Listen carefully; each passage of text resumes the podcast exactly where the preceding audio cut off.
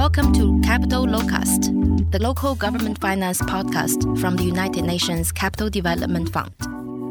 Talking local globally. This podcast explores ideas and thinking about the role of local government finance as an accelerator of international development in line with the Sustainable Development Goals and Paris Agreement.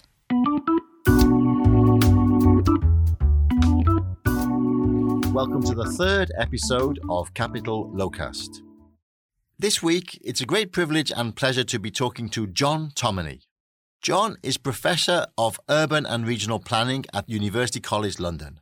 John has held visiting positions at universities in Italy, Australia, and Ireland, as well as the United Kingdom.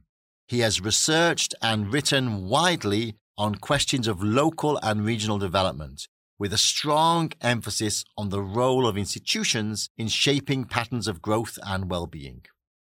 And John is co-author of Local and Regional Development. Capital Locust is about local governments as an accelerator of the international development agenda. It's also about local economic development. What is local economic development. What do we really mean by that term? Of course, everything happens locally. So isn't it true to say that every development is local development? Or is there a distinction between something that happens somewhere but does not have an impact on local economic development and something else that happens somewhere else but very much drives local economic development? I really look forward to hearing John's insights on this matter, especially as we at the United Nations Capital Development Fund have really dedicated ourselves for the last 30 years to being a center of excellence for local government finance and local economic development finance. What do we mean by that?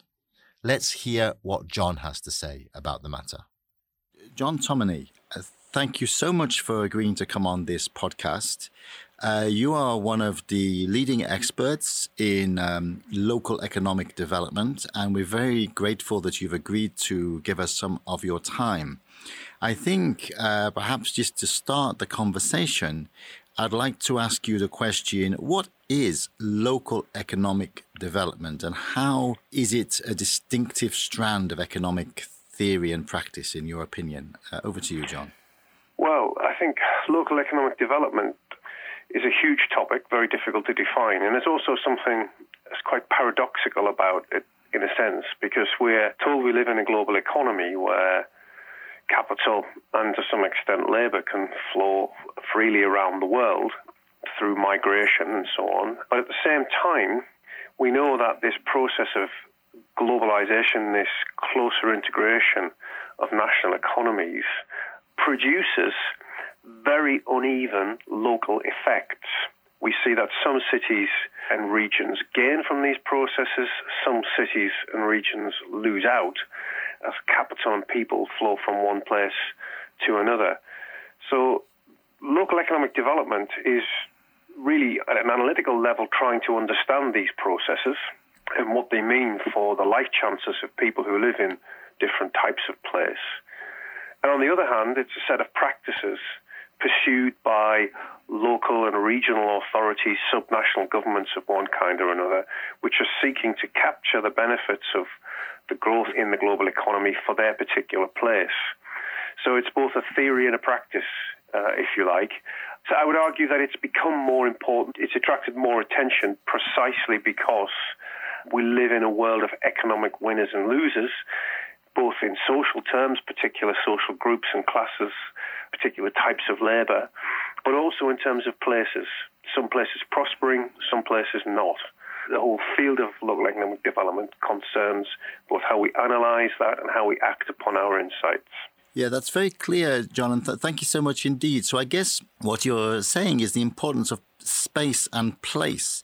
And uh, one thing that has always struck me is that most economic theory is, if you like, spatially blind. It doesn't really uh, take into account, I mean, not just the friction of distance, uh, but also the cultural effect and the whole range of space and place features. It's as if everything is taking place in a dimension where space doesn't really exist. Would you like to, to comment on that, uh, John? I think that's true. It's, I think it's true of mainstream economics that questions of uh, space, the question of where economic activity takes place or does not take place, is generally being a low order question. And you're correct to say that many economic models over many decades have really neglected this uh, dimension of the economy, the fact that the economy operates in, a, in particular geographies. I think to be fair, there are now economists and other social scientists who are drawing our attention to the importance of geography. There are many ways in which geography matters. Uh, to use a, a, grand old phrase from um, British human geography of years ago, geography matters because resources and people do not flow in an, un, in an uninterrupted way according to market signals. The resources that are a player in the economy are formed in particular places. Markets take particular forms in particular places. The quality of capital and labour differs between places. And also, very importantly, some of these differences are determined by the physical by, by physical geography, by the existence of natural resources and so forth and so on, but also in particular in the longer run by how effectively institutions operate uh, in the economy. And that's particularly important at the local level, and and it relates to the question of the role of local and regional government in the promotion of economic development. So I think that while it's correct to say that traditionally economics has not paid a great deal of attention to this question, I think we see signs now, some very interesting signs, of economists showing much more interest in these sorts of questions than, than, than was the case in the past. Well, thank you, John. No, ab- absolutely. That's um, very interesting. I like your talk about the, the, the, physical, institutional dimensions of space and place and how they reflect on the way uh, markets work and particular places. Uh, before we get down to the, the nitty gritty, if you like, about uh, what we do as United Nations Capital Development Fund in developing countries and how local economic development can be a key part of that. I'd like to keep on to the big picture, just so that the listeners who may not really have grasped this uh, concept, uh, just, just to give them a practical example. So, in the country of Mozambique, one country where we work, there is, I think it is now, or it was at one point at least, the second largest producer of aluminium in the world. The bauxite is imported from Australia it goes into this uh, factory called Mozal, and then it is exported as aluminium. And this takes place in a particular district uh, in uh, Mozambique. But it's a free port uh, model, and very little of the labor in the plant comes from Mozambique. A lot of that comes from South Africa over the border. It's um, skilled labor, and very little of the produce from that district goes into that plant. So, if you like, there is a huge plant which contributes many percentage points to Mozambique's gross domestic product. But the effect of that plant on the local space is limited. And in fact, because of the tax uh, incentives, that factory also produces a very small percentage of Mozambique's fiscal revenue, even though it produces a large part of Mozambique's gross domestic product. So, would that be an example of local economic development, or is that exactly what local economic development is not? John, over to you. Well, I think what it's an example of is an example of development in a place, but not of a place. Uh, and I think this is a crucial distinction. There are many, and, and this is a, this is a very big issue in the way we think about uh, local economic development at the moment all over the world. There are many forms of economic development, some of which bring great benefits to the places in which they occur, some of which bring costs, and some of which have no impact or very little impact whatsoever. Freeports are a classic example, really, of uh, forms of economic development uh, which are often supported by national and local governments, which can provide great benefits to, in this case, multinational firms, but don't necessarily bring benefits to local communities. Um, and I think when, when we're thinking about local economic development, keeping this distinction of development in a place and development of a place, I think is a very useful one because it asks us to think not so much about how much economic development is taking place, but it draws our attention to the need to think about the qualities uh, of the economic development that is taking place. And I, you know, there are many sorts of interventions which governments make at national and local level to attract capital, to attract investment, which don't necessarily bring wider benefits for their populations. And I think this is a dilemma which local and, and national governments are facing all over the world. I really like that uh, expression, in a place and not of a place. Uh, that's uh, really helpful and, and, helping us to discuss this. And I think getting a little bit more practical then, I guess, um, I mean, one of the, the things that we're often asked about and one of the things that we try to look at is the importance of, of, of local fiscal space and boosting local fiscal revenues. And uh, we often come up with this question of to what degree do we promote local governments, uh, if you like, subsidizing private sector investment, maybe through tax breaks or in particular through providing the roads, the access roads, and the um, other utilities and other aspects that they can do to try to draw like a magnet this private sector development to their location and either arguing that they will bring jobs or they will they will get fiscal revenue. But i think what you're saying is that the there are other filters that should be looked at uh, before doing that or in the process of doing that. It shouldn't be yes, a race to the bottom. Over, over to you. Yes, of course. I think that's right. I mean, w- one of the dangers that local authorities face here may be in giving fiscal incentives or grants or loans to international companies at favourable rates. As you said, providing infrastructure, which can be very important to firms in making location decisions. One of the big dangers that that's involved in all of this is precisely this race to the bottom that you've described. We've seen some very good examples of this around the world uh, over recent times. I mean, from the developed world uh, in the United States, there what you have is you know local authorities, state governments competing with each other, offering ever larger incentives uh, to, to attract an investment to their particular city. And this, this can be extremely wasteful because you know, local authorities can end up in a situation where they're offering firms money that they don't need in order to make that investment, in order that they capture that investment in competition with the local authorities. Uh, and there are many, many examples of this uh, around the world. In the European Union, there have been attempts to limit this kind of competition, but it proves very difficult to do because there are all kinds of ways in which firms can be given incentives to um, to locate investments in particular places. Uh, and, and, there's tremendous political pressure on uh, local and regional politicians to land big investments. There's great political prestige involved in that, and it's something you can take to voters of if you know in elections and say this is a great achievement. I brought this factory or I brought this port or whatever investment uh, to, to their particular place. So states have a very important role in providing the conditions within which local economic development can occur um, and bring benefits to the local people. But at the same time, there are tremendous risks in terms of providing what sometimes in the, in the economics literature is called corporate welfare subsidies to firms that they don't really need and which don't really bring benefits to local populations. Right.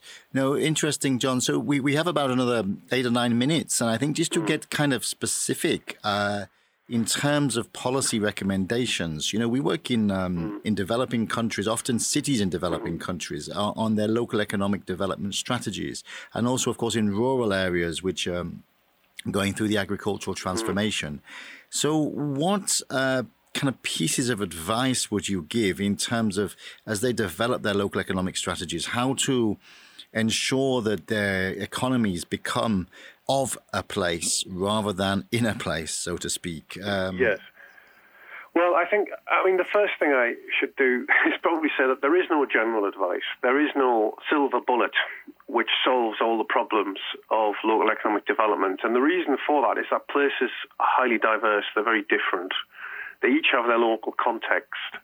And one of the other dangers in this field is that experts roll out solutions to the problems of places which have worked elsewhere or which theory tells us should work, but which in practice don't fit the particular context that they're addressing. So I would say there are two things which I would say are extremely important to think about. They might sound a little generic, but I think without them, the question of what you actually do becomes more difficult to answer. So the first thing I think that is needed are strong local and regional institutions. Um, without strong local government, in my view, local economic development is is not possible because the forms of intervention which the state needs to make at the local scale need to be done by institutions which are rooted in those localities. And the second thing I would say is that for those interventions to be successful, what local governments need to know, what, what local governments need to do rather, is develop a deep understanding of their particular place, to understand what the uh, strengths and weaknesses of the local economy are, what the opportunities and threats are, um, what uh, would be the most effective forms of intervention. You can't know what those are a priori. They only come out of a, as I said, a deep engagement um, with the, the specifics of the local economy. So I'd say those are the two things that I would say are key. Um, strong local institutions and detailed knowledge of what's happening in the local economy. And that's very often absent. It's very difficult to create this capacity. But without it, there are no easy solutions and there are no quick fixes. So investing in local capacity, capacity to act and to do that intelligently, I think are the starting points. Thank you, John. I mean, can you give us an example from your own experience it doesn't have to be in a developing country, could be in an OECD country of uh, where local governments or strong institutions have actually done this. Um, Yes, I mean there, there are many examples around the world. Um, you know, you see. So, for instance, take the phenomenon of that we're discussing uh, in the Western world at the moment, in the United States, in Europe, of left behind regions. These are regions which played a big role in earlier phases of industrialization were often, you know, often grew uh, prosperous on the basis of these uh, traditional industries. The traditional industries have now gone. They've often gone to developing countries. And then the question is, how do you manage that transition? Now, I think if we look across Europe, we see that there are places which have managed this transition much better than others. So you have a situation, let's say in the UK where I am at the moment, where many of these regions continue to struggle. Whereas there are other places in Europe, uh, places like in, in, regions like Austria or, or, or, Germany, where that transition has been managed much more successfully. So, an example would be a region like Styria, a traditional industrial region in Austria, traditionally reliant on steelmaking and manufacturing, which has managed the transition to new industries like eco industries very successfully. And I would say that if you're looking for the uh, answer to how that was done successfully in Austria compared to less successfully in the UK, I would say that you have strong local and regional institutions uh, in Austria, state governments, and so on. And in the case of this particular region, a lot of effort going into understanding what was happening in the uh, regional economy, analysing it, uh, understanding what the strengths were that could be developed, and developing a strategy which was informed by research uh, and which has proven to be pretty successful over several decades now. Of course, regions are always facing new challenges, so this is an ongoing process. But I'd say that's an interesting contrast between, let's say, the region where I am in England at the moment, the northeast of England, which is still struggling with, to replace its traditional industries, and a region which has been much more successful elsewhere doing that. No, that's extremely interesting, and it, it relates to what, the work we're doing in developing countries because they are also undergoing enormous transitions. There is there's the agricultural transition, there's the rapid urbanization, there is growing joblessness, which is fueling a lot of migration. So I think some of these patterns and some of these elements can be looked at uh, across regions, one of the good things about the Sustainable Development Goals is that they are universal. And we certainly hope to learn from these examples and to see how we can work with city governments and uh, regional governments and local governments in developing countries to ensure that their local economic development strategies are indeed ones which make sure that development is of a place and benefits all of the uh, people in the economy, uh, not just a few, as, as, you pointed out, can happen uh, elsewhere. So, just before we close, John, we always in this podcast have a, a couple of kind of either or questions to close on. Mm.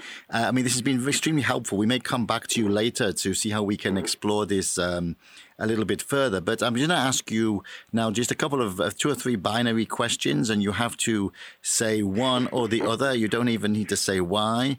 Uh, okay. So here we go uh, red or blue? Uh, red. Okay. Uh, rugby or football? Football. Okay. And um, gold or diamonds?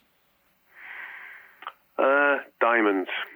Diamonds. Okay. Uh, I think we'll stop there, John. That's really uh, okay. help, good to know. You're on the diamond side of the equation. Uh, so uh, we, we, thank you so much for your time. I really appreciate it. And uh, thank you. This is John Tomaney uh, on local economic development. thank you very much indeed. Hope you enjoyed this episode. This is Capital Locast, the local government finance podcast from the United Nations Capital Development Fund. Thanks for listening. See you next week.